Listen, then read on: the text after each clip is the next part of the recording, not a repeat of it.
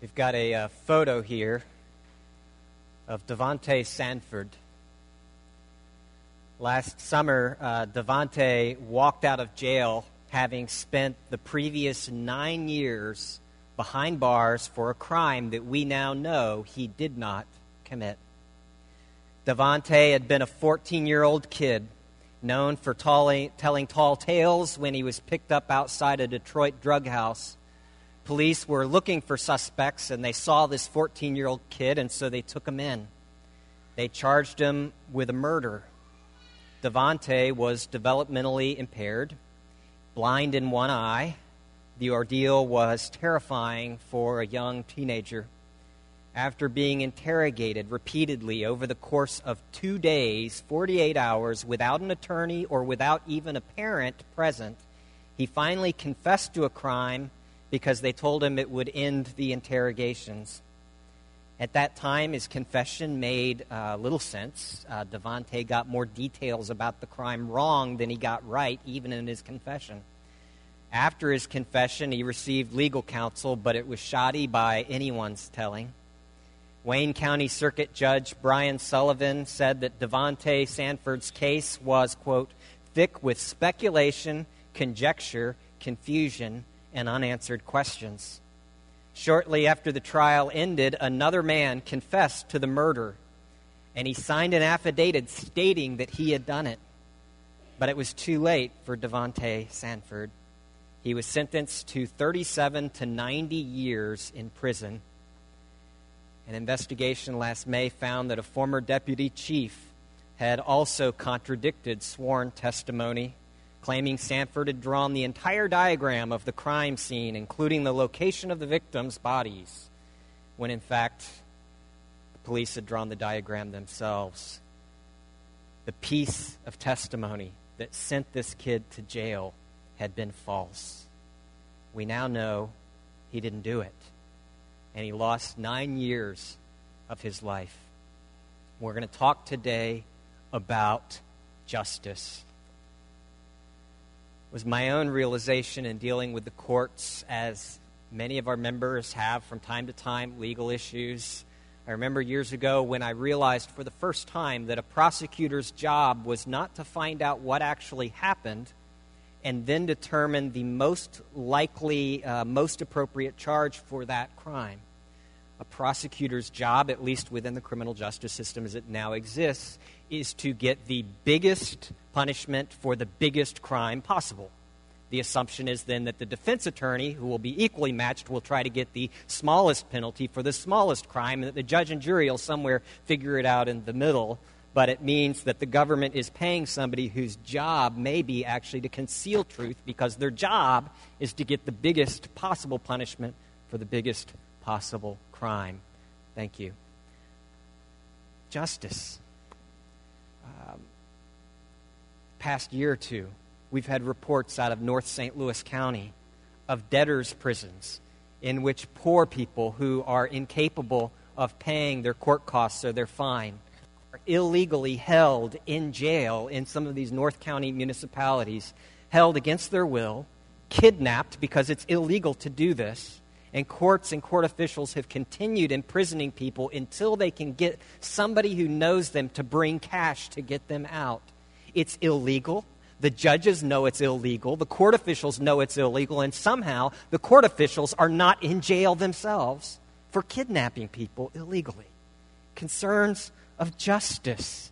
You look at the legacy of federal housing policies in, in St. Louis and in the United States. Uh, I was talking even just recently with some members about it, about how throughout the 1950s, 1960s, uh, federal housing policies were such that if you were poor, you could get federal publicly subsidized housing provided you did not have a spouse, provided you were a single parent home how many moms had to send the father of their children packing in order to have a place to live. This is something we did. This is a cycle that then repeats itself generation after generation because our policies, our structures as a nation, in our attempt to help a situation of poverty, actually ended up undermining the family structure among our poorest and most vulnerable citizens. You add to that issues of racial injustice, a history of redlining in real estate, of segregation in the schools and public and private facilities. Then you look at the balkanization of our region into something close to 100 municipalities on top of school districts, on top of other organizations and other, other, other districts. And what happens then, just to give you the picture of the state of justice in our region, is you have small municipalities in which people socioeconomically self segregate. And what that means is a poor municipality, which has to come up with this much money to run a police department, a fire department, has to come up with the same amount of money as a very rich municipality. And so today, if you look in the St. Louis region, even at just personal property tax rates, the personal property tax rate in impoverished Velda City in North St. Louis is 20 times the personal property tax rate in Clarkson Valley. Meaning, our poorest people we sack with 20 times the tax load. We're going to talk about Amos because these are things that Amos, in his prophecy in chapter 5, addresses directly, charging additional taxes or higher taxes to the poor than to the rich giving unequal treatment and unequal access to the legal system. Rich people having certain leverage that poor people don't have. Nobody planned all of this. It's just the way in a world that is fallen and broken and not what God wants. It's the way sinful human beings self organize in their own interests, such that the rich have one set of structures and the poor have another, and the two are never equal. They never have been, not in any culture, not anywhere on the earth at any time in human history. So, where is God's voice in all of this? Where is God's voice for Davontae Sanford? Where is God's voice for taxpayers in Velda City getting worse services and paying 20 times the rate for that? How does God speak to systemic injustice, to issues of justice in society? We're going to look at, at Amos chapter 5. It's the word of the Lord that came through the prophet Amos as he preached the word of God, the truth to the people of Israel 3,000 years ago nearly. We're going to read verses 4 through 7, verses 10 to 15, verses 21 to 24. If you want, you can follow along on the screen or you can follow along in your Pew Bible beginning in page 1425. This is the prophecy of Amos, chapter 5, beginning in verse 4. This is what the Lord, Yahweh, says to the house of Israel Seek me and live. Do not seek Bethel do not seek Gilgal. Do not journey to Beersheba. These were religious pilgrimage sites. For Gilgal will surely go into exile, and Bethel will be reduced to nothing. Seek the Lord and live, or he will sweep through the house of Joseph like a fire. It will devour, and Bethel will have no one to quench it. You who turn justice into bitterness and cast righteousness to the ground. In verse 10, you hate the one who reproves in court and despise him who tells the truth. You trample on the poor and force him to give you grain. Therefore, though you have built stone mansions, you will not live in them. And though you have planted lush vineyards, you will not drink their wine. For I know how many are your offenses and how great your sins. You oppress the righteous and you take bribes. You deprive the poor of justice in the courts. Therefore, the prudent man keeps quiet in such times, for the times are evil. Seek good, not evil, that you may live. Then the Lord God Almighty will be with you, just as you say He is. Hate evil and love good. Maintain justice in the courts. Perhaps the Lord God Almighty will have mercy on the remnant of Joseph. And verse 21 I, the Lord, hate. I hate, I despise your religious feasts. I can't stand your assemblies. Even though you bring me burnt offerings and grain offerings, I will not accept them. Though you bring choice fellowship offerings, I will have no regard for them. Away with the noise of all of your songs. I won't listen to the music of your harps, but let justice roll down like a river and righteousness like a never failing stream. What is justice? Why is it difficult? How's it possible? First question What is justice?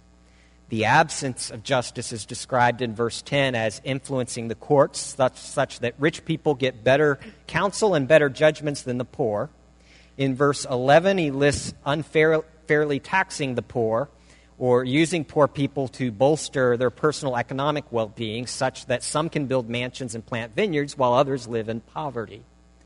In verse 12, God speaks through Amos and mentions bribery and using money to influence public officials, such that those with deep pockets can get favorable access to those with power.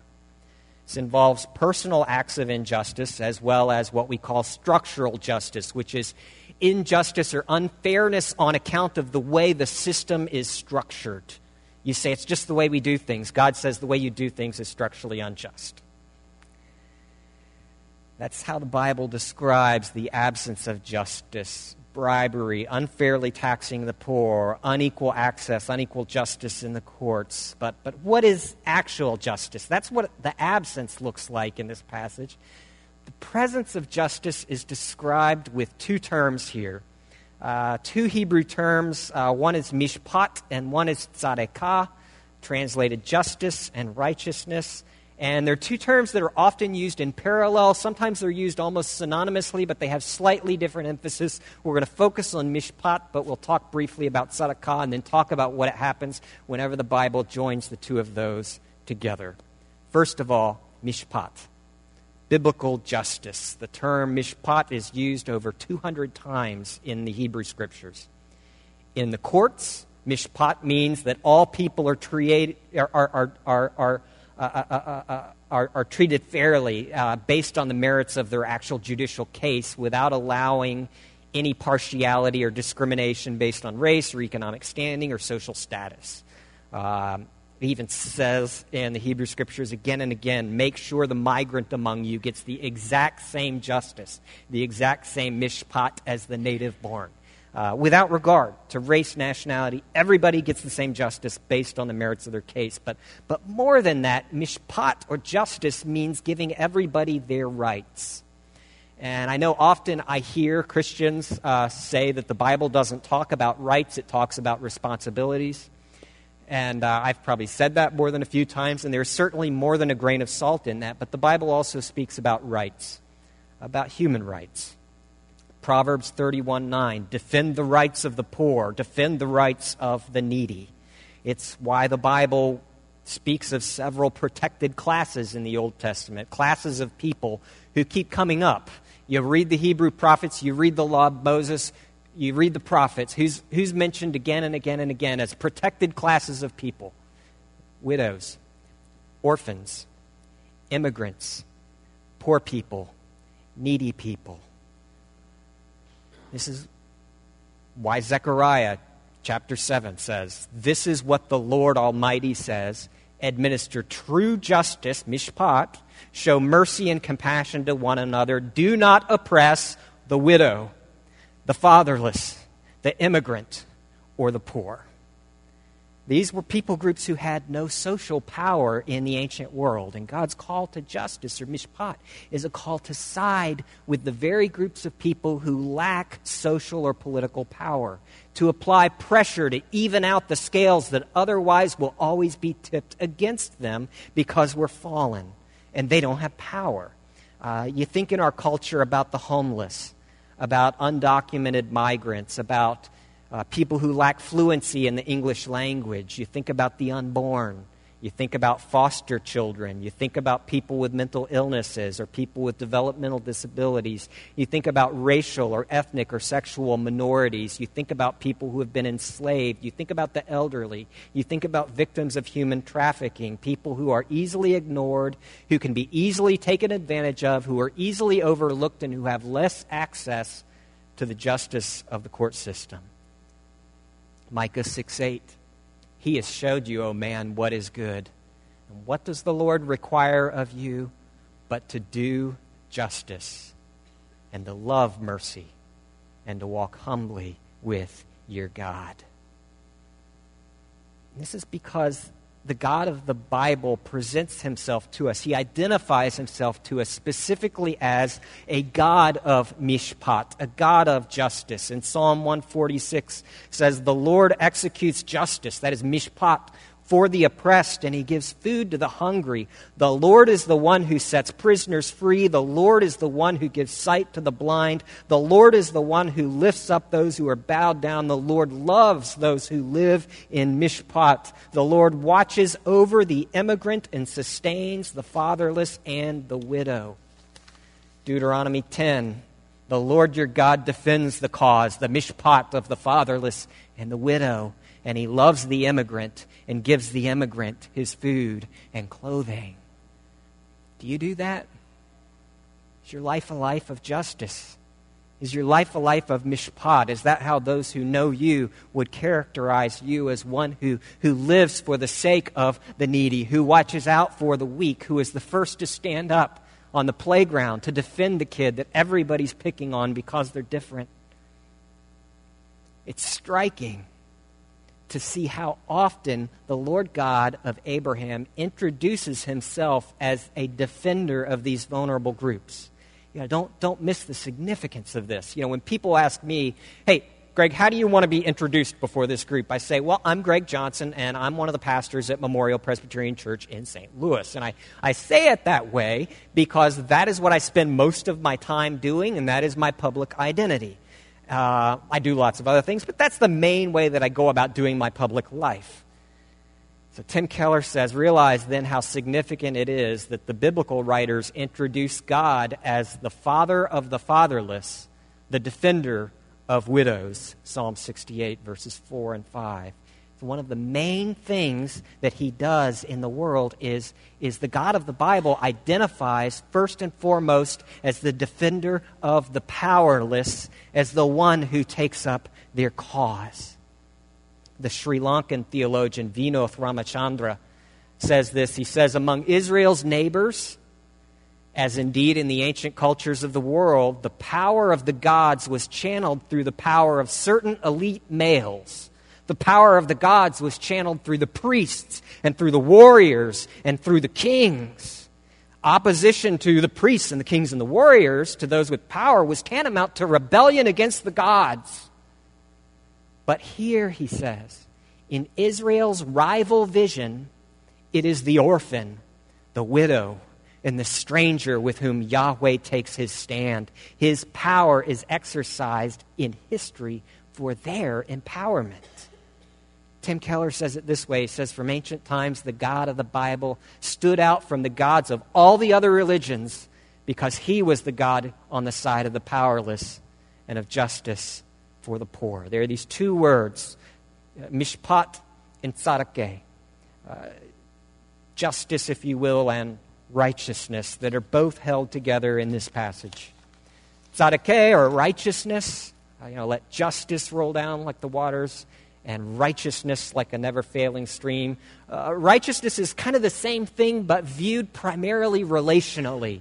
Uh, righteousness, we tend to think of it as doing the right things on the list private, but the Bible's uh, talk about righteousness is always in relationships, doing right by God, doing right by other people, doing right by the poor, doing right by the oppressed, doing right by them. It's, it's tzadakeh, it's, it's righteousness in its Hebrew sense, it's a social concept uh, not an abstraction, but relationally living in relationship with people such that you treat them in a way that does right by them. And these two concepts of, of mishpat and tzadakeh, of justice and righteousness, when they're joined together, as they are nearly 40 times in the Bible, and as they're joined together in this passage, uh, the scholar N.T. Wright argues that whenever these two are joined, they best translate using our modern term of social justice.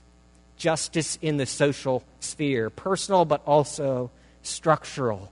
Psalm 33 5, the Lord loves social justice. And so the call of God through Amos is a call to justice in society, that we as, as his followers would seek to bring that to bear, seeking the welfare of the weakest and the most vulnerable.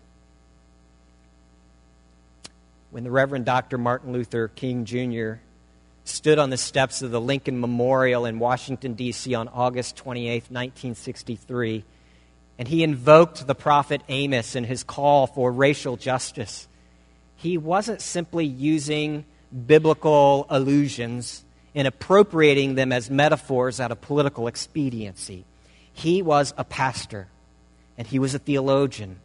And he was speaking out of the prophecy of Amos, the heart of Amos. The heart of Amos is God. And he said this Martin Luther King Jr., he said, There are those who are asking the devotees of civil rights, uh, When will you be satisfied?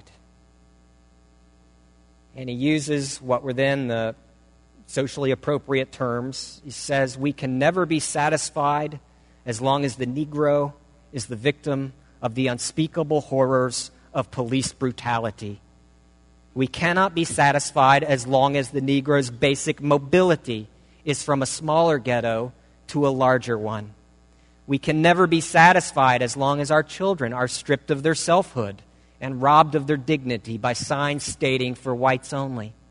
We cannot be satisfied so long as the Negro in Mississippi cannot vote and the Negro in New York believes he has nothing for which to vote.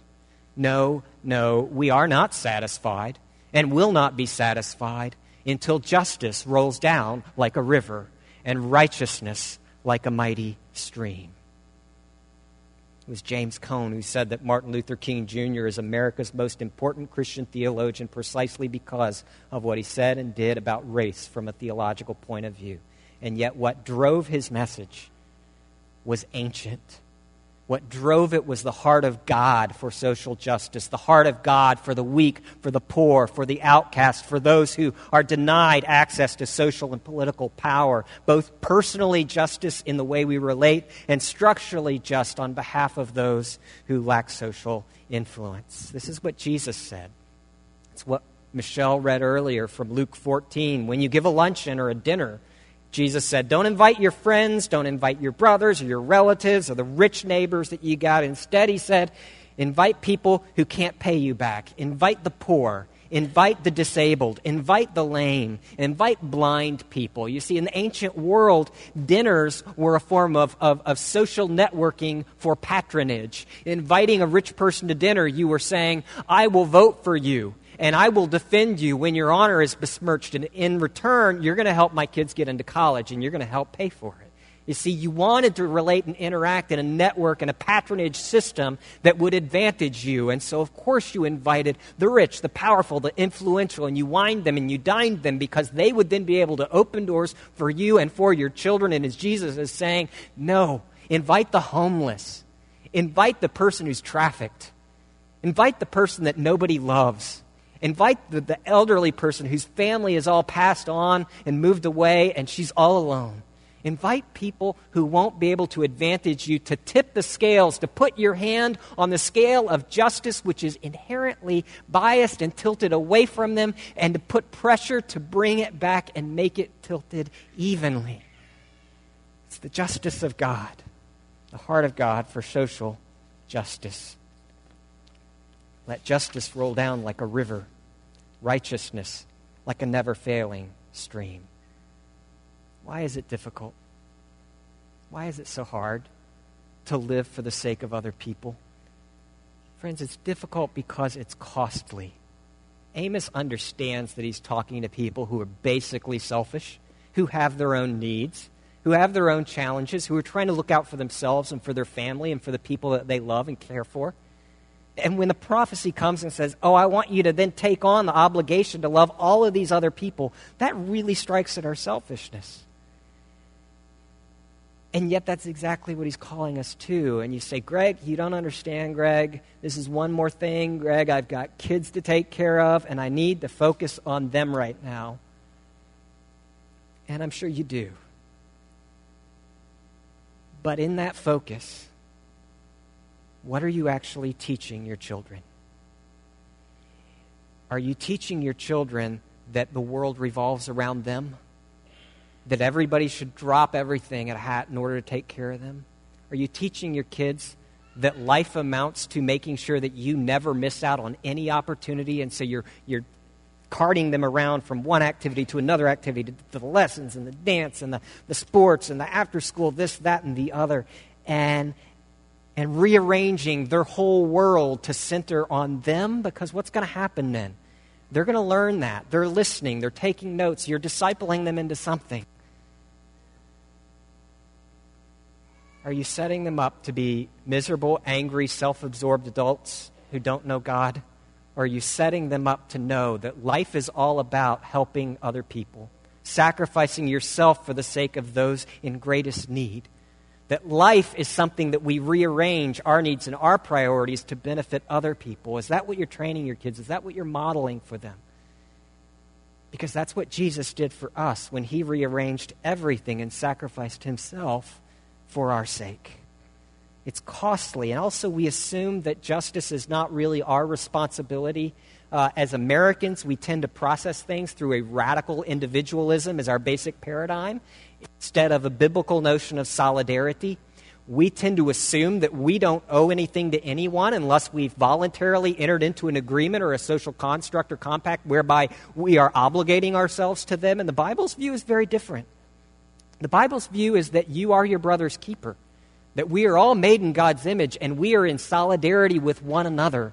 And we therefore are born with this obligation to take care of others, to be a blessing to them, to care for them, to look out for them, particularly those who are in greatest need. The Bible never calls this charity because charity assumes that it's what? Optional. The Bible calls this justice because you owe it to the poor to be a blessing to them. You owe it to the weak. You owe it to the person who is different from everyone else, whose concerns will be overlooked. Everybody, corporately and individually, we owe it to them. It's why the Bible calls it mishpat. It's why the Bible calls it justice, uh, because we all are born into this obligation. You know, one argument that I've heard used against this whole notion, it's the argument of of the, the violinist, the famous violinist. I don't know if you've heard this. The, the argument goes like this uh, Imagine, if you will, that a world famous violinist has caught a horrible disease whereby they will certainly die. And yet, at the last moment of their life, they take a hose and somehow, through a miracle of modern science, they hook their hose up into your chest cavity and begin receiving all of their life and, and nutrients and nutrition and oxygen through you. And they are now kept alive to fully live their life because they have plugged themselves into you. But it means that you are giving up your privacy. It means you're giving up your freedom. It means your life suddenly has to be radically reoriented around the famous violinist so that the fi- famous violinist doesn't die. Because if you then unplug the famous violinist, what's going to happen to him? He will immediately die. And the way the argument is structured is that we, uh, as individuals, have no obligation to actually support the famous violinist because you, as a human being and a private individual, never entered into an agreement whereby you agreed to support this famous violinist. Furthermore, we never entered as society into a compact whereby we would obligate ourselves to support this famous violinist, and therefore, are you justified in unplugging the violinist even though he dies? Are you responsible for that? The answer is no, unless you look at the Bible. Because the biblical vision here is that you are your brother's keeper. Your call is to love your neighbor because God made all of us in his image, and every human being is of infinite worth. And as humans, we have taken on ourselves this obligation because we were made in God's image. It's something to which we are born. Are you saying, Greg, that I'm responsible to sacrifice for other people who, to whom I've never made that kind of agreement? Yes. That's what Jesus says, and that's what the prophet Amos is saying to love your neighbor. Not because you've entered voluntarily into a social compact with them and signed yourself up for a voluntary duty of care. That's charity. No, it's justice. You owe your neighbor love because they were made in God's image and are therefore of infinite worth. And as Christians, what you've got to deal with is whether you really believe that God is big enough to take care of you as you focus on taking care of your absurd theoretical possibility of the famous violinist. See, black lives matter, for example, because they're made in God's image. They don't matter because you've agreed to treat them as if they matter. Every human being, from the womb to the tomb, is of infinite value. You don't have an optional opportunity, you've got a duty of justice to protect other lives at the cost of your own life, just as Jesus did for you. This is what Jesus did. Got another slide here. Um, this was a story I came across on Facebook.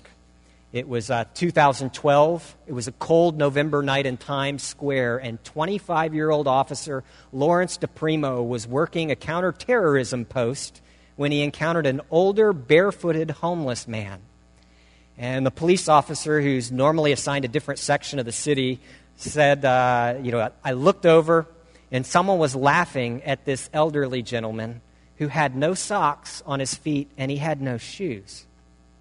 And somebody was laughing at him, and you could see the blisters on his feet even from a distance. I had two pairs of socks on, and I was still cold. So Officer DePrimo walked over and he asked the man if he had anything to cover his feet. And the man responded and said, It's okay, sir. I've never had a pair of shoes. But God bless you anyway. As the homeless man strolled away, DePrimo caught up to him and asked him what his shoe size was. Then went over and walked into the Skechers on West 42nd Street. DePrimo told a worker, I'd like to buy a pair of boots, something that will last a long time. I don't care what the price is. And a few minutes later, this kind hearted cop bought a $100 pair of all weather boots, size 12.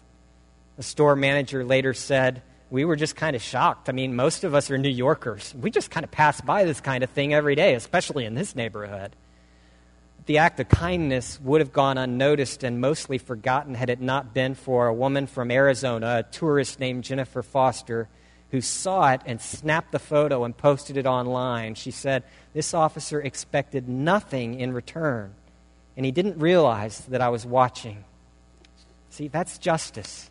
That's an individual taking the responsibility to be his brother's keeper, to love his neighbor, and to bring about mishpat, justice for the weak, and tzedakah, righteousness, right relation to do right by that man who is homeless. That's justice. It's beautiful. It's compelling. It's difficult. It's what Jesus did for us. Let justice roll down like a river. So, how is it possible? Thank you. The way it's possible is by addressing the vertical issue because injustice on our part, selfishness on our part, is always primarily a symptom. That's enough for the slide. Thank you. Done with that one. Um, it's this uh, fact that this passage, what the prophet Amos points them to, is the power to actually live a life of radical self sacrifice for other people, of radical love. Because what he says is he says the basic problem here is, is, is not horizontal, that's the symptom. The basic problem is you have not sought me and drawn life from me. He says it again and again seek me and live. He's calling them to a new destination in life. These were religious people religious people who would go to these shrines at Bethel and Gilgal and Beersheba and they'd offer sacrifices and they'd give away money and they'd sing all sorts of songs. And God says, I hate, I despise your religious feasts. I can't stand your assemblies. Even though you bring me burnt offerings and grain offerings, I won't accept them. Away with the noise of your songs. He's saying, Your worship annoys me. Stop going on all these religious pilgrimages. Make your pilgrimage to me. Make me your journey. Come to me and you will have life. Come to me and draw from me the ability to live a life of radical self sacrifice, of love and beauty, of compassion. Make me your journey, your path, and your destination. He says, verse 14, then the Lord God Almighty will be with you. But that requires a realization to find life in the Lord God of Abraham, Isaac, and Jacob, the God and Father of our Lord Jesus Christ, requires first that deep seated realization that I'm the biggest problem, that I'm the poorest soul, that I'm the most blind that I'm the neediest, that I'm the outcast, that I'm the one desperately in need of grace. I'm the one in my blindness and self centeredness who needs mercy from God. I'm guilty. God says in verse 12, I know how many are your offenses and how great your sins. He's seen it all. He sees my implicit racism, my classism, the real, and, and, and wants me to realize I am the biggest sinner in the room what Jesus called being poor spiritually. Because you can't be saved if you're middle class in spirit. Middle class in spirit means you think you have something to offer God, but when you know that you're the problem, when you know I, Greg Johnson, am the worst, when I grasp how deep my situation is, that it's God that I need, that only God can make sense out of this life. He's the one for whom I was made. Jesus said he came to call the sick, and I'm sick. He said he came to call the unrighteous, not the righteous. And I realize I'm unrighteous. When we grasp the gravity of our need, it changes how we view those who are poor. You view the poor as my people because I know what it's like to have a debt I cannot pay. I had a debt, infinite debt before God, and I know what it's like when Jesus came and took my debt and said, I'm going to take care of this for you, Greg and took it all the way to the cross to pay my debt for me? How can I then look at someone else and judge someone because of their poverty? I look at them and I say, Those are my people. They're just like me. It's how God turns our hearts to justice and compassion as we realize that we're the ones with the biggest need. In 2008, Paul Herbert was a municipal court judge from Ohio uh, was discussing the purpose of life with his daughters, and they asked him what the purpose was, and he kind of flubbed some, some kind of answer about being a light in darkness. And, and about nine months later, as he was thinking about this all of that time, why did God put me here? Why did God make me a judge? I mean, it's kind of a difficult, uh, you know, difficult job to have as a Christian. Uh, he started seeing this procession of domestic violence victims coming through his courts. Um, and uh, after that, a sheriff brought before his court a prostitute. And as he looked at this woman, he realized that she looked exactly like one of the domestic violence victims that he had been seeing. It, it shook up his categories, and he began to research the criminology of prostitution, and what he learned stunned him. He learned that 87% of people in that profession had been abused themselves, typically starting around age 8. They had often started using drugs to deal with the trauma around age 12. Girls often ran away from home or from foster care, and they were dragged uh, by predators into the commercial trade. And Herbert decided to apply his faith to his work. He launched a program that would, instead of jailing these women, it would provide them counseling. It would provide them structure. It would provide them accountability. It would provide them job training. And he actually began to see the changes. He says, you know, one woman, you know, who had been, you know, sold as a little girl to older men for crack cocaine, today she's in Phi Theta Kappa at Columbus State Community College. Another who had been kidnapped by a motorcycle gang was trans- and been transported and sold is now two years sober from heroin. And yet, Herbert emphasizes the spiritual transformation that occurred not in their life, but in his life. In his view, the person most impacted by this ministry is himself. He says this he says, The Holy Spirit continues to reveal how much I've been forgiven, how similar I am to the individuals that come before me in court. He says, That's really hard to say. My job is to judge people. But the farther I go along seeking justice with Jesus, the more I realize that I am just like most of these women. And that makes me more understanding, more kind, and more merciful. It's when you realize that you're the biggest sinner, that your needs are the biggest, and you see Jesus come to you. You see the God of Abraham come to you and promise, if you seek me, you will live. Not coating, covering over the emptiness with all the stuff and all the busyness, but allowing Jesus to come He said, I came that they might have life and have it abundantly. He says multiple times in this passage, Seek me and live. I am the source of life. I am the resurrection and the life. He who the Son sets free shall be free indeed. Christianity was never intended to make sense on the shelf in a book as a philosophy. And it was never made to satisfy in that way.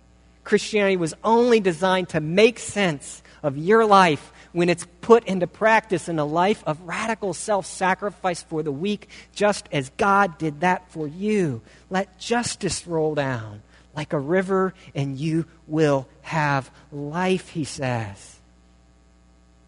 Because what God Himself commands us to do, He did Himself. Have you considered how when Jesus entered into absolute solidarity with humanity by becoming a human being? Have you considered how he was voluntarily obligating himself to save all of those who would be willing to respond?